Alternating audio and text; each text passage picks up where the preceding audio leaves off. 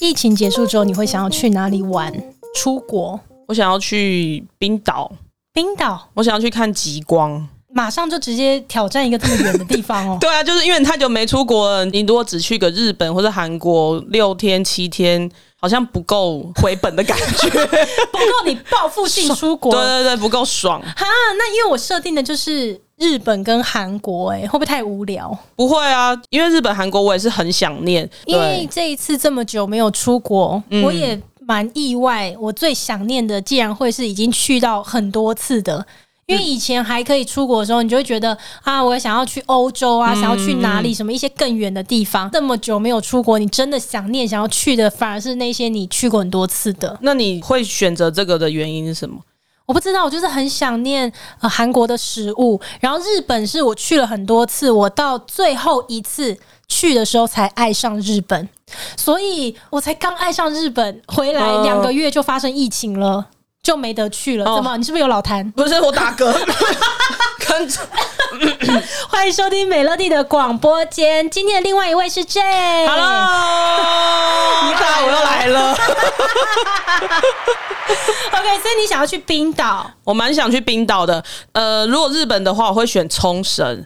我不喜欢冲绳啊？为什么？我不知道，因为我只有去过一次冲绳。嗯，然后我去的那个时候，我记得是九月吧。嗯，它的气候很像台湾。对对对。那台湾就是夏天的时候闷热黏黏的。对对对。结果我那时候去冲绳，我就觉得哦天哪，好好黏好黏，嗯嗯，所以我就没有那么喜欢冲绳。但是我喜欢冲绳的唯一的好处就是冲绳可以自己开车，哦，你就不用一直要搭地铁或者什么的。可是我有发现冲绳很两极耶。嗯。喜欢的就超爱，我身边喜欢冲绳就是爱到爆。像我们听众很熟悉的红哥，他就超爱冲绳。他说他预计以后他是要去冲绳退休，就在那边盖个房子，在那边住。哎，我我跟涵涵也是想要去冲绳养老的，因为他就是山海，他其实开在一个路上，你左边就是海，右边就是山。你跟红哥联络一下，你们一起去吧，大家有个伴。因为我觉得去哪都可以自己开车，然后其实他们你要吃什么料理也都有，而且他们的。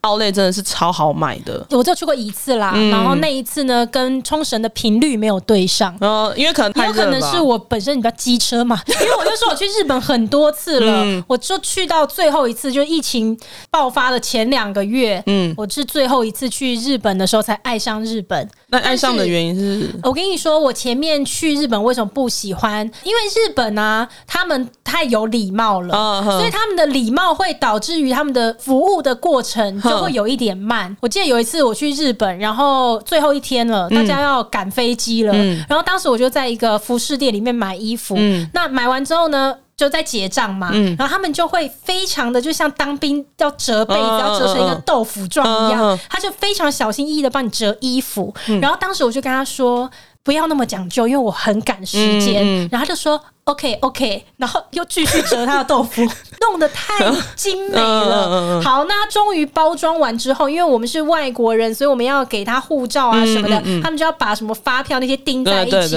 我跟你讲，他连那个发票，他都要这样很工整的，就是这样把它折起来，就只差没有折一个纸莲花这样子。然后我就又再一次跟他讲说，没关系，真的不用，因为我很赶时间。然后当时就所有人都在外面等我，就很紧张。他就说 OK OK，然后。继续在那边折，全部弄完之后，他要把衣服放到纸袋，嗯、然后呢，他就这样子慢慢的把那个纸袋这样，他还要绑，还要绑花，是不是？对，他好像很害怕把那个纸袋任何一个角不小心折到，要放进去，然后就是像你讲的，折一个花，对，要蝴蝶结、蝴蝶结什么的，就是说真的不用，然后他就很有礼貌看着我说 OK OK，然后又继续打折，对，真的就是，你是不是那件衣服三万块啊？不是啊，还是五万块台币？没有，但是真的就是这样，然后。因为我就是一个非常非常急性子的人，所以我刚刚那个举例呢，只是在我去过那么多次日本当中最急的一次，因为我要赶飞机。嗯嗯、可是，即便我在不赶的情况下，我就很急性子的人。嗯、我是那种连在台湾消费啊，嗯、我都会说直接帮我把吊牌剪掉，嗯、然后都衣服不要折，全部给我丢到纸袋里面，我立刻要走。哇，你是是这种的、哦，我没有这么在意开箱的那种仪式的感觉啦。哦、对，就不管我是买好的东西，还是说就平常的东西，我都不太重视说哦，可能这个东西比较贵，我希望回家有一种拆礼物的感觉，就不不太有。欸、那你讲到这个，就是我的衣服跟裤子，我不管是买贵或是便宜的，那个吊牌我都会很舍不得剪的。所以其实我有一些衣服，它就是还是有吊牌在，然后你照样穿，我照样穿。为什么？我就是觉得把它丢掉，好像是一个我不知道那个感觉。那我问你，如果你穿着衣服在路上，结果那吊牌是在你不知道情况下跑出来，怎么办？不会啊，因为你会知道吊牌大部分可能在脖子这个地方，它不会掉出来啊，因为它会一直刮伤你啊。没有，我跟你讲，因为有一次我就是真的忘记捡一件衣服的吊牌，嗯，我就出去见了一个人，嗯，然后那个人是我第一次见面，然后我们就在谈一些工作事，他还不是你知道像我们这样朋友哦，嗯嗯嗯、他就是一个很正经的一个面会，结果没想到聊到后面大家要离开的时候，我一转身，然后他就说，哎、欸。那里不好意思，呃，这边有一个吊牌，然后我就说啊，啊，哎呀，这个，你看，我今天为了来跟你见面，我还搬出我这衣柜里面最新的这一件，都忘记剪了，啊，多尴尬呀，好尴尬哦。对呀，服如果没有剪吊牌的话，是有很有可能发生这个情形的耶。目前是没有吊牌跑出来的情况，没有，我不喜欢吊牌，我觉得基本因为你在实体买东西也没有可以退，嗯、对，所以你要那个也没有用。哦，那你真的很急耶！因为你回家的时候，你那边剪一大堆吊牌就很浪费时间，啊，对啊，是很烦。然后你还要走去，其实也没有浪费多少时间，不就一秒钟？没有，因为我们通常会买比较大量。不是你好好，你买很多件衣服，然后你回去之后，你要先一个一个把它剪下来，就已经很花时间了。嗯、然后接着你还要把剪下来的吊牌再走到垃圾桶那边去丢。哦，对，这就是很耗时啊！所以我就会教他们，就是先把它剪掉。哦，好好好。反正我就很急啦，所以我去日本的时候，因为他们就会想要给顾客很好的一个服务的体验，嗯、所以他们就会慢慢的、慢慢的，那、嗯、我就觉得慢什么慢，快点！但是人家工作，说不定他今天没有做这个，他可能会被扣钱，或者被开除。可能是，但是对他们整个城市的人都这样啊，那他们的国家就是这样，是啊，是啊，对就很有礼貌。所以就像我每次去日本开车的时候，其实我也是很紧张，因为他们其实都开很慢。然后不太会闯红灯，不太会刹车什么，哎、不太会超速。嗯，但你讲到这个，呃，我之前在美国游学的时候，我就尝试要考驾照。嗯，但哎、欸，这件事情有在我们的频道讲过吗？哎、欸，好像有哦，有有有那个瑞士的那一集。但是我好像只有讲说我去考驾照，因为他说他想考，我就想跟着。对啊，你你你说你之后有拿到驾照啊？我没有拿到驾照。可是你不是那个你开车要去吃餐厅？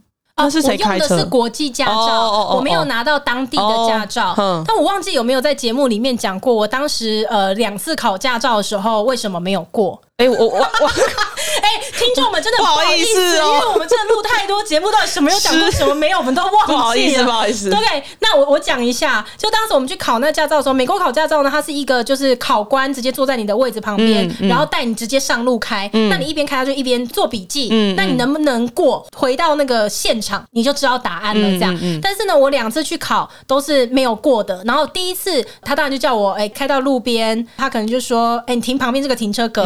嗯或是你现在上路，嗯、然后叫你切换到旁边的车道，嗯、他就要看你很多就是。哎、欸，那其实蛮难的。对啊，嗯、可是其实他有正确的一些步骤，好比说他叫你切换车道的时候，你是不是要往后方？就是你要看，比如说你要往右边切，右后方有没有车嘛？嗯嗯嗯、那像我们已经开车习惯的人，嗯，我们就会直接看照后镜，对对，对，左右两边照后镜。可是他在美国，他就有一个规矩，就是你必须要头转，比如说四十五度角，对，他这个动作你要做的确实。嗯、那你没有做的确实，那你这一项就没有分数。所以考官会在旁边拿一个尺，然后有没有转？四十五度角，哎、欸，那四十三度没有过，对，就之类的啦。它有很多，而且尤其在美国呢，它那些就是住宅的社区，它有很多那种路口，嗯、全部是你经过一定得停，嗯、或什么。那我觉得对于完全没有开过车，在美国第一次学的比较容易考过。嗯、那像我们这种已经开很多年车了，你有你自己开车的习惯的，嗯、反而要去考的比较难。嗯、然后我第一次呃那个时候是没有过的，嗯、但是它可能是一些综合起来的分数没过。嗯、但我第二次没过，就是我从考驾照的那个类似监理站吧，嗯，嗯。车子一开出去，一右转，嗯，考官就跟我说：“你直接开回去吧。”那为什么？因为我当时一出去呢，要右转的时候就遇到一个斑马线，然后他们是行人最大，所以呢，那时候我一右转就有一个滑滑板的人，他刚好要过斑马线，可是因为他滑板速度很快，所以我那时候准备要右转的时候，我的视线范围是看不到他的，但是正要转过去的时候，他就刚好滑上了斑马线，我就赶快停下来让他过，嗯，然后考官就直接说。回去回去，那正确的是什么？呃，我应该要更早的知道。可是你没有看到他，但可能我的头就是转的角度不够啊。哦哦，对你就是没有注意到他，所以这就是有危险这样子。所以就第二次就超快，两分钟不到就 也不要浪费时间。对你不用考了哇！那时候在美国开车的时候，我记得我跟我室友两个嘛，我们每天都在一起开了大概两三天之后，有一天我就问他说：“哎，很奇怪，你有没有发现我们开在路上的时候，为什么美国人那么爱按喇叭？”嗯。嗯嗯，对，就是我们一直听到很多喇叭声，嗯，就我们后来才知道，他都是按我们。没有，其实我觉得我们那个时候我是在洛杉矶，嗯，当开习惯了以后，嗯，你真的会发现他们那边的交通方式比较好，嗯，像是他们那边如果要左转，你你想我们台湾这边很多道路啊，要左转的时候，它其实是没有一个左转道的，嗯，对，它其实就是都是直直的，然后只是说要左转的人会自己靠左边这一道就会排很长，对对，可是他们其实都是有分的，对，那总之我就是带着我在台湾开车的习惯去，嗯，所以其实我可能有些时候我早就应该要岔到左转道，我还没有岔，但是我等一下是要左转的，你就会听到叭叭叭叭叭叭叭，就是到处老外扒你。但是我很常被扒，而且一开始我们也是对于什么呃转弯或是干嘛，然后有行人，我们的敏锐度没有这么高。然后你知道美国的人，他真的就是呃，你吓到他了，他们就会在你的车子前面，然后就是对你骂第一个这样，没有，他不会骂你，他们有一个动作，就是两只手就是 what，就是这样子。然后我就会想说干嘛啦？对，可是开习惯了就没事了。对，哇，就跟去冲绳开车一样啊！大概第一二天你要打方向灯，都是在刷雨刷，一直在那边。对啊，左右是对对不一样。然后当你习惯了之后回来台湾的时候，哎，干怎么又是雨刷？变习惯了。OK，所以你以后是要去冲绳？我蛮喜欢冲绳的，蛮蛮爱。就是可以，如果随便乱做梦的话，你心中的退休梦。加拿大。你的退休梦是加拿大？嗯，加拿大，因为我是属于我想要。等一下，我觉得你这个人太奇怪。你刚刚明明就说冲绳，没有，你说梦想哎、欸。对啊，就是如果真的未来可以退休啊，然后你想要去什么地方？因为我觉得冲绳可能比较容易达到。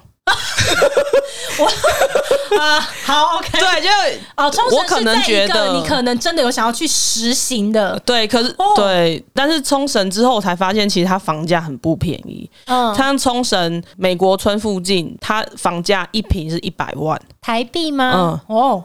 这是小徐哥跟我说的。他说，如果我们只能去的话，只能住在那个最偏僻的海边。但是其实对冲绳来说更没差，因为它的交通很。你是说我们在之前有聊过的那个室内空间设计师吗？因为昨天去找他。OK，又在谈房子的事。对对对对。OK，、嗯、那所以你说以梦想来说，你是想要去加拿大退休？对，因为我是比较向往树跟海这种大自然的。大自然。对，那种如果都市我就没有那么爱。哦。对，最好是那种我可以在荒山。野里，然后我就开门，我也不用穿衣服，就前面都是树啊，然后可能还会有小松鼠或者是一些跑来你面前，我是白雪公主，你可以重视一下松鼠们的心情吗？吓到哎、就是想说一大早起床，哇，这什么庞然大物啊？还没进击的巨人。哦，如果是我的话，我的朋友都知道，我就想要去洛杉矶过退休生活。嗯、但是这个比较了无新意啦，因为洛杉矶、旧金山本来就超多华人。嗯、可是因为我也没办法，我唯一在台湾以外生活过比较长时间的就是洛杉矶。嗯、然后我真的很喜欢那边的气候，它的整体我都蛮爱的。嗯、对，如果是以就是乱做梦的话，嗯、我觉得好像会是那里不错。哦但首先我得先解决疫情，所以 现在连出去都没办法。所以你是呃偏向喜欢都市？哎、欸，但是像洛杉矶来说，它又介于你要繁荣，它也有；嗯、你想退休，但它就是变哦，它变成说，可能可以住在很悠闲的地方，嗯、然后你想要去到都市，你就是在开车过去那边。OK 啊，因为我们也不常出门呢、啊。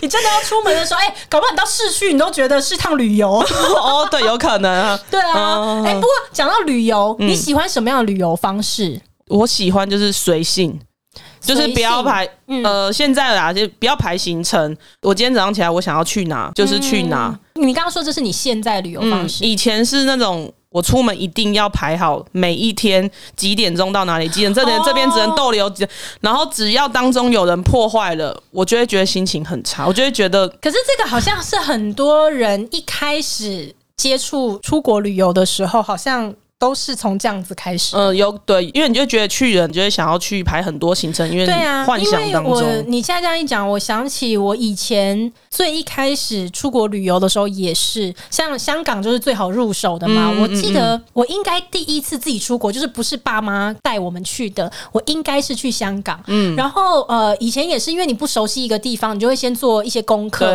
然后你就会记录下你要吃什么东西，你一定要去哪里，嗯、然后什么什么，把它记下来之后，你就开始排每天的行程，嗯，好像大部分应该一开始都是这样，嗯，然后只是有人会从一开始这样，然后一直到他一辈子都这样。有些人可能会会改变一些想法，旅游的方式。我到后来跟你一样，我也是那种很随性的，嗯，就是去了再说，然后也没有一定要吃什么名店。对对对对，嗯，我喜欢就是体验当地生活的感觉，走到哪看到什么餐厅顺眼的就进去吃。对对对，我觉得这样比较舒服。对，很舒服，因为你比较不会有压力，不会给自己压力。那这样的话，旅伴也很重要啊。对啊，旅伴很重要，所以我以前我活得比较辛苦，不是我以前出国跟我去的人其实很辛苦，因为你不能当中有一个出错。就是行程被打乱，对，或是说我今天安排了五间餐厅，你如果当中跟我说你有点不想吃，我就会觉得压力也太大了吧？对，所以其实跟我以前跟我很辛苦，以前包括在台湾旅游，去个南部我也是这样。好险我以前没有跟你去旅游，我没有办法接受。我们现在目的地是高雄，然后中间你跟我说哎、欸、台中下下，我就觉得干下啥下。那你现在 你现在改了吗？我现在改了，我现在就是非常随性，因为我以前也是要就是会。排行程，但是我没有像你那么偏执啦，嗯、就是行程有落掉的也就算了。但到后来的话呢，就变成行程也不排了，只要你订好饭店，嗯、然后知道大概在哪一区，该、嗯、了解的大方向了解之后，其实就是去体验当地生活。我觉得这个也是到我后来呃年纪再更长一点的时候，我才发现其实我没有这么喜欢旅游。嗯，就很多人会说喜欢出国旅游，出国旅游。对，我以前也以为，哎、欸，出国旅游谁不喜欢呢、啊？嗯嗯、我到后来才搞清楚，其实我喜欢的是旅。旅居，嗯，我不喜欢旅游，嗯，因为旅游我觉得，呃，好比你就五天的时间，然后待在这个城市里面，嗯，那你。五天好，你三餐都把握，那你就吃十五餐嘛。嗯、那你会有一些想要去的地方，哪怕我们不排行程好了，嗯、我们就是出去走走也可以。嗯、但你就只有五天的时间，嗯、所以你会把握，就是你不要睡到下午啊，对对对，或是干嘛的，就会弄得比上班还要累。对对对，所以我后来就发现说，通常出国旅游，如果五天七天对我来说是根本不够的，嗯、因为我想要完全漫步掉。呵呵呵对，所以我到后来呃，旅游也变成很两极啦，嗯、就是如果我去都市的话。那都市可能 OK 五天好了，就稍微辛苦一点。嗯，但是我会有另外一部分的旅游，就是完全给睡觉用的。嗯，所以我后来这几年我非常的喜欢去巴厘岛。嗯，我就是去那里一直睡觉。嗯。这听起来是很荒谬，没有，但是哎，可是一直睡觉的。可是其实你这样讲完之后，我也觉得我好像也是喜欢旅居耶，因为从以前你可能五天的行程一直慢慢拉长，慢慢拉长。像还没疫情之前，我跟女朋友本来要出去的，嗯，我们那时候还说，我说不然你就跟公司直接排特休，你就直接请一个月，对，然后我们去韩国一个月，对啊，对啊，对，去日本一个月，真的，真的。对，但是我就发现我可能没有办法在日本待一个月的原因是我喝不到热汤。就这样，OK，对，就是一个一餐没有喝热汤，就觉得你没有吃饭。对对对，所以我一直去日本玩的时候，就会觉得一直很空虚啊。然后我是一个不喜欢吃拉面的人哦。然后之后我就觉得韩国是一个很棒的，就是你有热的东西可以吃，我觉得很爽。对啊，好，可以啦。那你生活一个月不一定需要选日本啊。对啊，可是我也有发现，我旅游的天数有越来越。可是你知道吗？嗯。最终都会毁的，你知道为什么吗？嗯，因为我们家那些狗哦，因为你一个月你没有人可以照顾，你可以把它送到旅馆啊。我 做不到，嗯，我比较没办法。OK，那就是你放不下，你就没办法啊。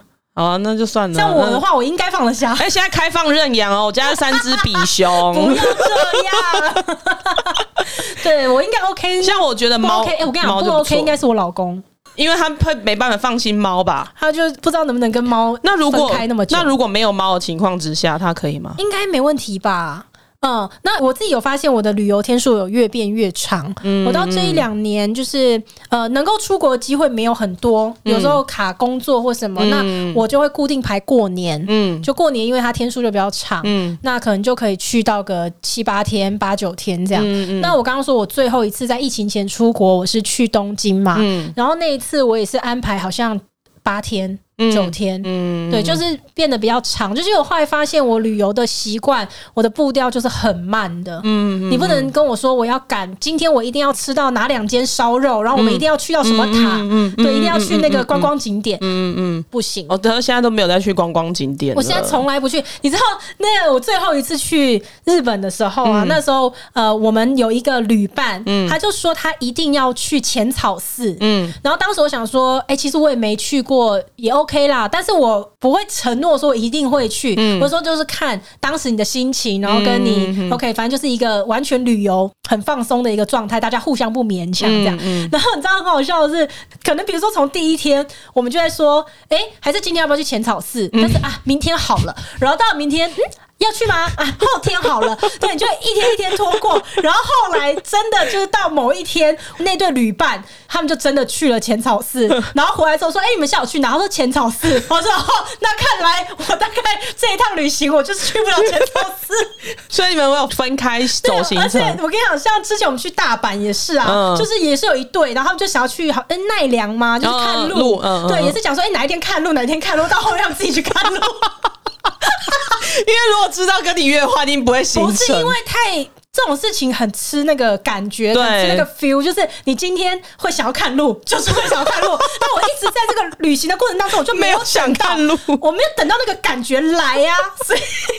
所以我路也没看成啦，浅草寺也也没去成。所以如果我年轻一点的时候跟你出去旅游的话，我们应该会在可能日本或韩国在大打架，出国的时候大打架。没有，因为我受我也是受不了那种。如果我们一起出去，然后你说。好，我今天一定要看首尔塔。我这一趟，我他妈的，我一定要看首尔塔。那我如果这不想看，那我可能就会说，哎、欸，那还是我们可以排一个时段，就是我们各自分头走。嗯，那你知道有一些人是不能接受的、喔。哎、欸，我以前也不能接受。OK，就在说你。对 有一些人他就会觉得不行，我们就是要集体在一起。嗯，那种我真的我不行哎、欸，因为我会觉得说，你的人生这么长，你不用。那么局限在你，好像你人生就只有这一趟来韩国，然后只有这一次机会、嗯。对，那就像可能比较年轻的时候，你就会觉得这辈子你可能只会来一次的那种感觉，嗯哦、有可能，有可能。对对对对对，长大之后就发现其实根本没有。对，可是我真的是在旅行上面哦，我没有那么合群。嗯，有一次我跟我一群姐妹，我们一起去巴厘岛玩。哎、欸，你在人当人的时候也没那么合群。你先听我讲，我旅游更不合群呢。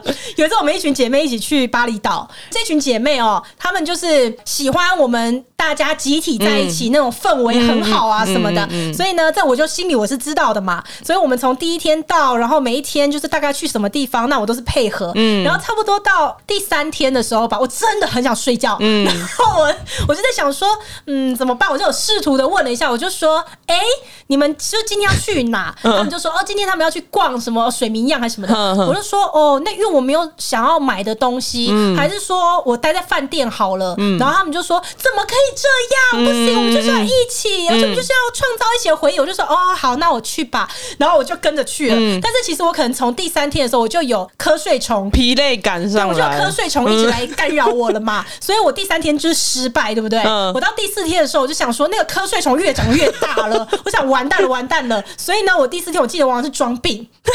我从早上吃早餐我就说哦，我真的觉得我人很不舒服，然后他们就说哈，这样子好吧，快你想得出来，那好吧，那那你在饭店一个人 OK 吗？我就说应该可以，你们不用担心我这样。那我心里想说，我当然 OK 了。然后后来他们就他们就 他们就出去了，我就把冷气开到最强，然后自己躺在床上睡觉。那这件。这件事最后有被发现吗？我觉得他们也他们也不管我啦，对，就他们也了解我了。不是因为我就是想睡觉，因为你你要来到巴厘岛这个地方，就是让人家觉得懒洋洋的。你来就是要有度假感，我不要每天就是要走个好几公里的路啊什么的。像你你说到这个睡觉，我们上一次去东京的时候，然后我们就是去了迪士尼乐园。嗯。我我才发现，我靠，迪士尼乐园这他妈超累的哎。那重点是我们还没有玩什么，因为我们就没有排队去。等一下，是因为它的地很大，是因为一直走路吗？对，因为一直走路。你知道台湾根本他妈哪要走什么路，然后呢、啊、就很累。隔天早上我们就想说我们要去一个什么市场，嗯，隔天我们就很勉强的起来了，然后我们就去了。去的时候我们要走地铁，比如说往东是回我们的饭店，往西是要去我们下一个目的地。嗯，我们在地铁犹豫了大概可能十五分钟，我们现在要往 往左还往右，哎、欸，真的很纠结。最后瞌睡虫获胜，我们就回饭店 睡到晚上才出门。没有旅行，就是但其实很爽哎、欸。旅行呢就是这样，你当下想做什么做什么，我觉得这是比较舒服的状态。对，但是这就是自由行才能做的东西。因为以前比较不会的时候，嗯、我们都跟团啊。我跟你讲，我现在已经无法想象我此生还有没有跟团的能力。我觉得我没有办法跟团、欸。哎、欸，可是你跟团是跟别人一起旅游，嗯、跟比如说我们去。一个地方，然后请一个当地的导游跟司机，然后载我们出去玩，这样这个你比较能接受。呃、反正就是不能跟。一群人哦，跟别人这样，然后约几点？比如说这个地方定点下车，一个小时后我们要集合。我觉得跟团分两种哦，一种是一整团都是你认识的人，然后一种一整团是陌生人这样子。陌生人这个不用讲了，绝对是不可能的。嗯、对，而且我很害怕那种集体等待你的感觉。嗯，讲到那个跟团，我想到有一次，呃，我去美国，嗯、然后我要回来的时候呢，是在日本转机的，嗯、结果日本发生暴风雪，嗯、所以我人到日本的时候呢，机场就说。今天完全不能起飞，嗯、所以他就把我们那班飞机的人全部都移到了一个饭店、嗯、安顿。嗯、当时因为我忘记日本跟台湾有时差，哦、对，所以我的手机的时间是台湾的时间，嗯、但是事实上我人在日本是当地日本的时间嘛，嗯、呃，日本是。快我们一个小时嘛。嗯、当我的手机显示台湾时间早上八点的时候，日本已经早上九点了。所以当时我们去到了那个饭店，然后他们就跟我们说，嗯、明天早上九点，所有的人要在楼下集合。嗯、然后他带我们去机场，嗯、然后上明天早上的飞机。嗯、所以呢，我就哎、欸、在饭店啊，自己在那边东摸西摸，然后就调了闹钟什么。结果后来到隔天早上八点的时候，嗯楼下饭店就打上来，他就说：“哎、欸，何小姐，请问一下，你今天早上有要去机场吗？”我说：“我当然要去啊。”嗯，然后他就说：“哦，OK，好。”电话就挂了。我就看了一下时间，才早上八点，不是九点集合吗？嗯，我就继续睡。过了十五分钟，他没有打来，他就说。呃，何小姐，你有要去机场吗？我说我要去啊，然后他们就说所有人都在等你了，你赶快下来。我吓到，我去看，才八点十五啊，不是九点集合吗？我就赶快立刻所有东西根本没有整理，全部塞进行李箱，冲到楼下，然后就所有人都在游览车上。哇，超尴尬！然后我我赶到那个车上的时候，我就听到里面有一个成员，就是陌生人啦，他就说都几点了，还是什么？到底是要所有人等你什么？哎、欸，我讲超像八点档的，就是很像电视剧才会出现的，就是那种小小声讲，其实小讲给你听。对，我当时有点吓到，很可怕，很尴尬。对，我才搞清楚说，我的手机显示八点，其实在日本已经九点了。哦，对对对，所以我很害怕，就是你跟团，然后整个团的人都在等你。哎、欸，你讲到这个瞌。睡虫，还有那个等。我有一次去吴哥窟，然后因为其实吴哥窟它的行程很累，然后我们最后一天要回来的时候，我们因为我们比较早到机场，所以呢，我们就在机场不小心就昏睡了。其实那时候因为我还年轻的时候，我是跟团嘛，我旁边呢还是我们这一团的人一起去的哦。嗯，反正我们就睡了，睡睡睡睡睡，然后我突然惊醒的时候，我想说，哎，为什么我旁边都没有人了？然后想说。你们的导游没有清点吗？没有。然后呢，我就一看时间，我说靠背哦，飞机要飞嘞。然后这时候广播喊名字了，哦、他就直接一台车把你送到飞机。对，然后上面全部都是满满的人，然后大家都知道你叫什么名字，超尴尬。超尴尬，就是这种让人家会觉得太紧绷了，我没办法。但是这个终究是呃一整团陌生人，嗯，那如果说是一整团的呃认识的人哦，我觉得也不能比照一般出团的模式，这个我也不能接受。嗯，像最近因为疫情嘛，大家不能出国很久了，然后我们就是几个朋友都有在讨论说，哎。等疫情结束之后要去哪玩？嗯，可是大家都想要报复性出国。嗯，我可能 A 拖的朋友就会说：“哎、欸，我们一起去日本。”然后 B 拖的就说：“哎、欸，我们去韩国。嗯”然后 C 拖的说：“哎、欸，我们要去巴厘岛。”我就想说，我哪来那么多时间？对，我哪来那么多时间跟这么多人一起出国？嗯，所以前阵子我们就在想说：“哎、欸，那等到解放了之后，嗯，我们要不要就所有的朋友，嗯、我们选一个地方，嗯，不管十几个、二十几个人都可以，我们全部在同一个时段一起去某一个国家，嗯，嗯，但是呢，我们不干涉彼此的行程，嗯，就是我们一定要在那个国家有几次聚会，嗯，但是其他的时间我们就是不干涉对方要睡到几点，然后你要去买什么东西。对，就是不要互相的等待对方，因为有时候出国逛街，然后你有你想买的，我有我想买的，对，然后互相在那边等，就会很有压力，或是时间其实就这样子流逝掉了。对，对，以前呢、啊，我以前出国的时候，我会希望说，哦，如果可以很多人一起去，我觉得很好玩。到了老了之后，两个人去就好了。对，都在互相等、啊。对，然后你因为你想买东西又不一样，然后那个人要等你，这个人要等你。可是我跟你讲，只有两个人去啊，就会发生。就是你每一餐的晚餐，其实就是你们两个人在干瞪眼。这时候你就会觉得说啊，如果有一票朋友在这个地方多棒，然后日本正在下雪，这样子大家在一起吃烧肉多开心啊！哦，我没有，真的吗？对，我、哦、我还好你，你很享受两人世界。哎、欸，不是说两人两人，就是说或许我可能没有跟对朋友出去。哦，也有可能下次跟我一起去，对，可能没有跟对朋友。我就喜欢就是大家在一起，但是我又不喜欢说白天在那边互相等。有一次出国也是，就是两对情侣一起出国，嗯，但是因为白天的时候呢，呃，逛街都是在一起的这样子，嗯，所以说你有想要逛的东西，你不好意思叫所有的人陪你去逛。嗯，到快要回去的时候，你就会想说，妈呀，我想买的东西都没有买到。嗯，然后那一次在我们要回台湾的前一个晚上，我就跟我老公说，老公，我跟你讲，我有什么什么什么什么东西我要买，嗯，但是我这一趟都还没有逛到那些店，嗯，然后我说，那今天晚上你陪我去那个地方，所以我们就自己到了那个地方之后，因为时间很有限，我说你给我一个小时，你知道那个地方有多大吗？呃，就是整个银座，整个银座这么大，我说你给我一个小时，我几乎是用跑的，我大概跑了五六间我要去的店，你说我用扫货的方式，我一进去我就说这个东西包起来，立刻刷卡，然后马上跑了，再跑到下一间店，哇塞，包起来刷卡。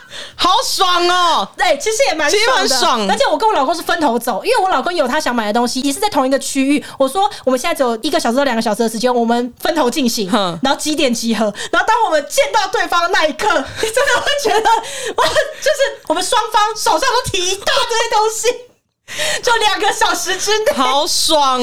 超爽，超爽！我觉得这个购物比一间一间这样慢慢逛，我觉得还要爽，因为你 因为明确知道我要什么了啦。因为我在台湾要买东西的时候，其实很难，我会犹豫不决。嗯、但是我发现去到国外，因为你没有犹豫不决的时间，看到喜欢的就是买买买买买，这很棒啊！对，我觉得很爽啊，就是只有出国才能够呃解放你心中那个被囚禁的灵魂。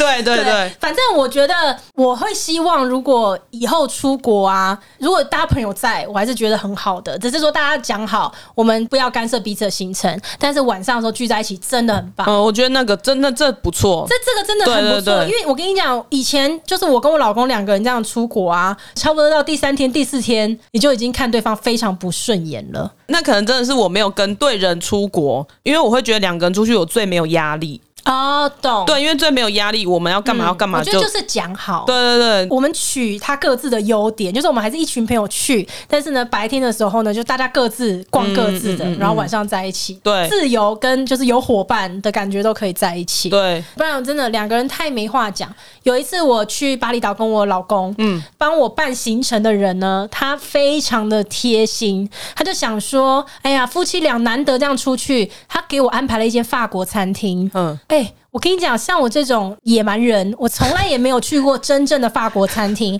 进去之后呢，我就觉得哎、欸，很奇怪，就它上面有几道菜，我就发现它的节奏很奇怪，它非常非常的慢。嗯，法国餐厅一吃可能会吃四五个小时那种，这样子时间很长。你知道我们那一天多久时间走出来吗？从我们进餐厅到离开，六个小时，一个半小时。哇塞！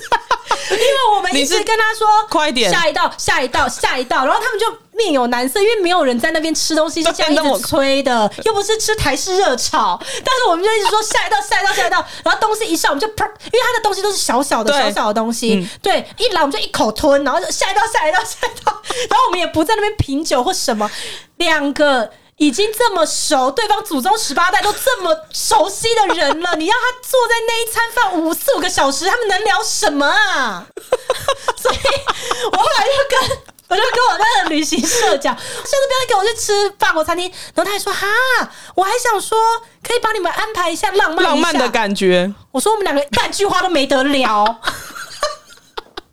所以这个时候，如果有朋友多棒，对，白天你就跟老公两个人去按个 SPA，逛一点就是小市集，买个草编包，或是干嘛都好，然后回来晚上大家在一起。我去冲绳去过三四次，之前去的时候可能四个朋友，然后我们就是租一台车，都翻脸了吧？哎、欸，翻脸的会是我，因为从头到尾都是我在开车，没有，应该大家都跟你翻脸了吧？没，现在还在吗？这四个人，嗯，好像不在。你看，其实会不会就是从冲绳就种下了根？有可能，然后再因为后面的事情，然后就跟我吵架，这样没有啦。之后我最后一次去的时候是四个人，可是租两台车。然后就觉得很爽哦，因为你可以分两趟不同的行程。欸，对，不管或者说在车上，我也不用觉得好像有压力，因为我是连那种在车上我要放什么音乐给大家听，我都会觉得，哎，大家是不是会不喜欢？你确定当时一起去的是非常非常熟的吗？呃，有一个没有很熟，但另外两个是很熟的。所以即便很熟，你都会有这个压力。我觉得我算是一个很服侍别人的人哦，就算是朋友，我会觉得，但是你的服侍别人又会给自己带来压力。对对对，不要想这么多啦，自己过爽就好了。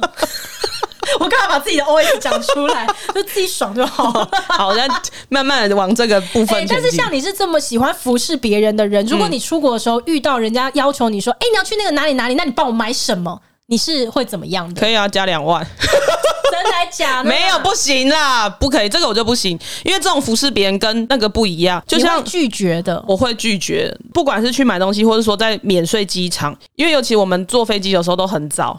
那你在免税机场你要买 A 东西，结果就像香水好了，有时候 A 会没有，嗯，那你就要问他 A B 可不可以？可这时候人家还没起床，那我到底是要不要离开？对对，然后如果说哎、欸，我就这样离开，人家就说哈，那你刚刚不打给我，那我可能可以别的啊。没错，因为呢，就是你讲到这个，就像有些人他可能会说，哎、欸，你去免税店帮我在什么专柜买一个什么什么零钱包好了，嗯，那只要是这个牌子的都可以。那你到了现场之后。柜姐把所有的包包款式都拿出来，你还得跟他连线，他完全就是占用了你的旅游的时间，然后也搞得你没有买到，就压力很大。而且如果你在免税，我们是要出去的时候先买的，比如说好一个包包，那我们在这个旅游当中，我都要怕那包包会不会不见呢？嗯。而且像有一些人呢，啊，他们想要买高级的精品，他就会趁身边的朋友去欧洲旅游的时候，麻烦对方带。哎，这样会不会骂到有一些听众？没有，但是我的意思是说，其实它的风险是很大的。假设帮你带的没有这么懂名牌，他是真的有可能买错款式。即便你拍了照片，你知道有些款式长得很像，但是它不完全一样。又或者是说，他帮你带回来的时候，可能你也很介意那个纸盒有没有压痕，然后有没有什么什么问题。如果人家带回来你不买单的话，对，然后你自己付了钱，你也会觉得。就心里会有个阿姨儿吧？对啊，所以我就觉得，那宁可找信任的代购。如果真的没有朋友可以帮忙买的话，嗯，对，因为我不太会叫人家买东西，因为我就是知道我自己可能拿回来，我看的一个东西，我会觉得，哎、欸，这个不能接受，嗯，所以我就比较，我也不会做这种事，就是不会叫人家帮你买这样子。我对我也是不叫出国的朋友帮忙买东西，因为人家为了要找你的东西，他会花很多时间。因为有可能这一间没有，明天要跑去 B 的地方。对，所以出国还是尽量等到自己出国的时候再买啦。而且自己要花那钱的时候比较爽啊。好了，OK 了。那等到疫情过去之后，你到底要不要跟我们这一大团的人出去？要啊，你确定吗？好，那就得算你。反正我们，反正我们只有晚上的时候会聚在一起嘛。说不定白天大家都会只有在饭店而已。对啊，就没差，因为晚上都喝醉了，晚上都喝醉，早上都睡到下午三四点。